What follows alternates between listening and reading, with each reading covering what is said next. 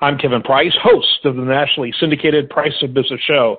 The Price of Business is in radio markets coast to coast, as well as on the largest web platforms.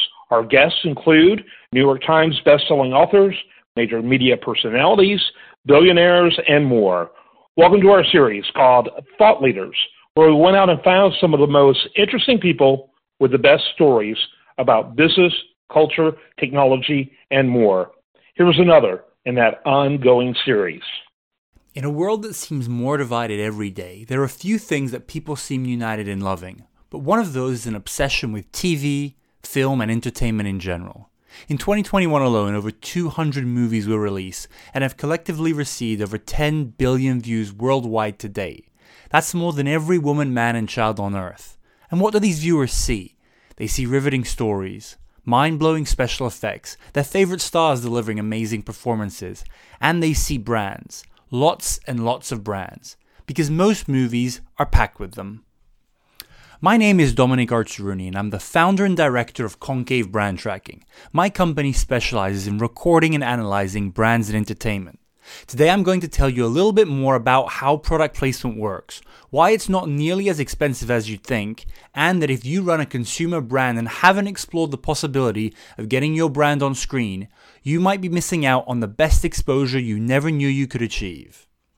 So let's start with the basics. What is product placement? Also called branded entertainment or entertainment marketing. Simply put, it is the occurrence of real brands appearing in content such as films, TV, or music videos. That's it. Anything else is semantics. Some people differentiate between paid placements, facilitated placements, or even organic placements. Still, at the end of the day, all that matters is that viewers see your products in the hand of their favorite stars. It really doesn't matter how they got there, which is why I apply the term product placement pretty broadly. The next thing to consider is how big is product placement? The answer is huge.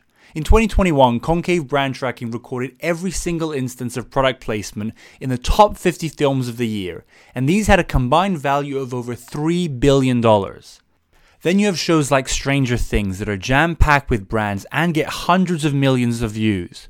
So when you include the product placement in TV, you're easily entering the double digit billion dollar range every single year. And it doesn't end there. All these shows and films don't just disappear, never to be watched again, like commercials or live sports events. No, entertainment gets circulated, watched, and rewatched in perpetuity.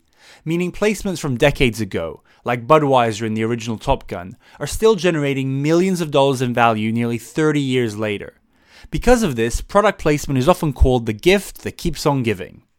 So you're sold. Product placement is great but you don't have millions of dollars to pay to have your car driven by Leo in the next Scorsese film, or have Chris Hemsworth drink your beer in the next Thor film. Well, you're in luck, because product placement does not cost nearly as much as people think. I mentioned before organic, facilitated, and paid placements. These are roughly the three main types of product placement. Organic means that the production needed a car, this brand happened to be available, and ta da! The star drives this vehicle for 15 minutes. I won't dwell on these as they're basically just luck. Paid placements are self explanatory, but know that the fees are far less than people expect. For as little as a few thousand dollars, you can appear in many TV shows or films more or less prominently. Of course, the price goes up the more prestigious the project or the more competitive the product category, like beer, for example. But when you hear about product placement fees in the millions, you should know that this is usually for far more than just showing products on screen. A perfect example of this was Heineken in Skyfall. The press ate up the idea that they paid $45 million to appear fleetingly in the film, when the main thing that they paid for was the rights to have a whole advertising campaign built around the film. They sponsored events, used clips from the movie in their marketing, and even starred Daniel Craig in a commercial. But these giant deals are quite rare. So if you have some budget to spend on placement fees, know that this can go much further than you might think if you've never looked into it. But what about facilitated placements? This is where brands are involved but do not pay fees to the production. They tend to be less high profile than the placements people usually think of, but make up the vast majority of the brands you see on screen. Think about all the cars used in every single film, all the electronics, or even the clothes the actors wear. Well, to avoid buying all these things, the people on set responsible for sourcing these products will have a network of contacts at various brands who are more than happy to give or even just lend the products. So, the key to this practice is one word networking. Knowing all the set decorators, prop masters, stunt coordinators, or costume designers. Whoever is the person on set responsible for acquiring the product you're interested in placing, they're the key. It sounds easy, but it can take years for a brand to develop this network, and it usually requires a company to have at least one person who is a product placement lifer and does this job for decades. Then, everyone in Hollywood knows that they are the go to person for a specific product.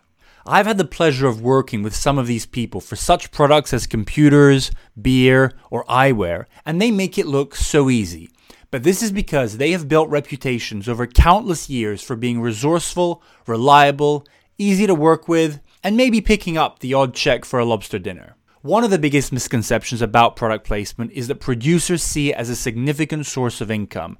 And while fees are sometimes paid, it is more of a cost reduction practice in the vast majority of cases. It might seem like a small distinction, but it is key to understanding this unique industry. It is far more important the right product is on set when needing at as little cost as possible than which brand is willing to pay a few thousand dollars more. Now, I know what you're thinking. This is all great, but I don't have 5 to 10 years to become best friends with every set decorated in LA. I want to get in movies now. Well, you're in luck because there is a shortcut, and they're called product placement agencies. These are companies that act as an intermediary between brands and the people who place them on set. They already know everyone, so you can go to them and expedite the process. Sure, they can help you negotiate paid placements if that's the route you want to take, but the fundamental skill of these agencies is getting you those facilitated placements purely through their connections. Obviously, the agencies charge a fee for this service, but these start as low as a few thousand dollars, which is a bargain compared to the value you'll be getting, as we'll talk about soon enough. Concave Brand Tracking knows and works with most of the best agencies, both in the US and in the UK. In the US, we recommend Movie Mogul, run by Deborah Harper, Reach Agency's Jim Holloran, Cat and Adam Stone of Stone Management, and Hollywood Branded, headed by Stacey Jones. In the UK, you can also check out Seesaw Media and the Entertainment Marketing Group. So, you've done it. You got your product in the latest Netflix film. You just need to show a clip to your CMO and job done, right? Wrong. You've certainly done the hard part, but one last thing remains. You need to quantify your product placement. I know you showed the clip to your boss, but that's not enough. See, whoever signed off on the budget, however small it might be, will need something more robust than a cool sizzle reel. They're going to need numbers. Now, they won't even know what numbers they want, but in corporate America, businesses need to justify everything with figures. And in other areas, this is easy. A $50 million ad buy on TV is quantifiable by definition. If you spend $10 million on Facebook ads, it is easy to look at, say, the click through rates.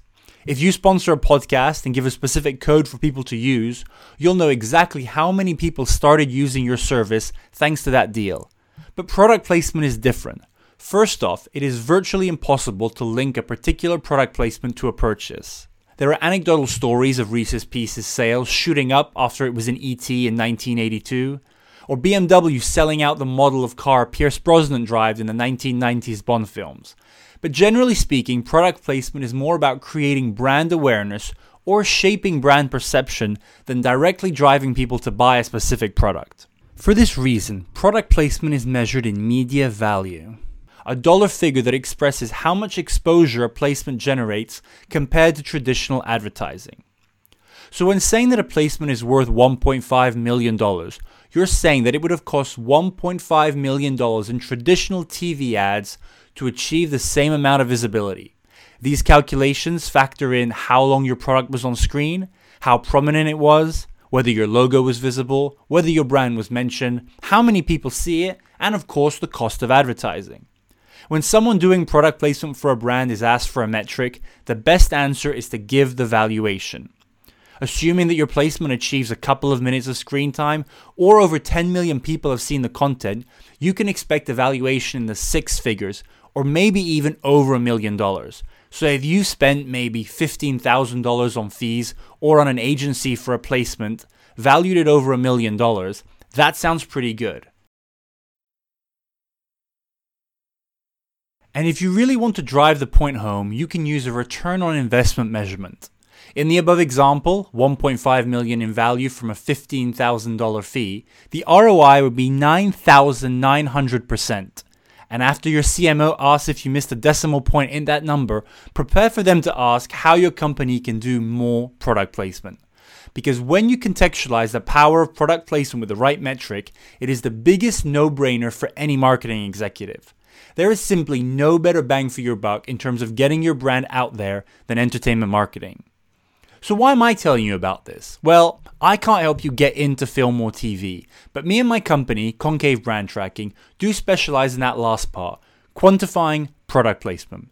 We work with some of the biggest brands in the world like Dell, Budweiser, and Toyota to help them measure the excellent product placement work they are doing.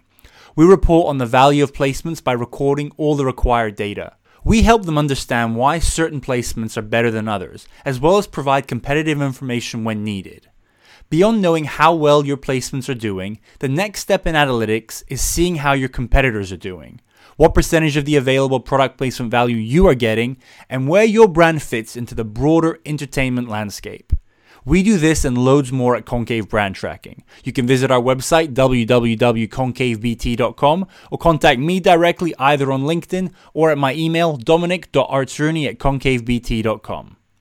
So I hope I've given you a good idea of how the world of product placement works, convinced you that it is much easier to break into than you might have thought, and that you've realized that when you consider the numbers, every consumer brand should add this practice to their marketing arsenal.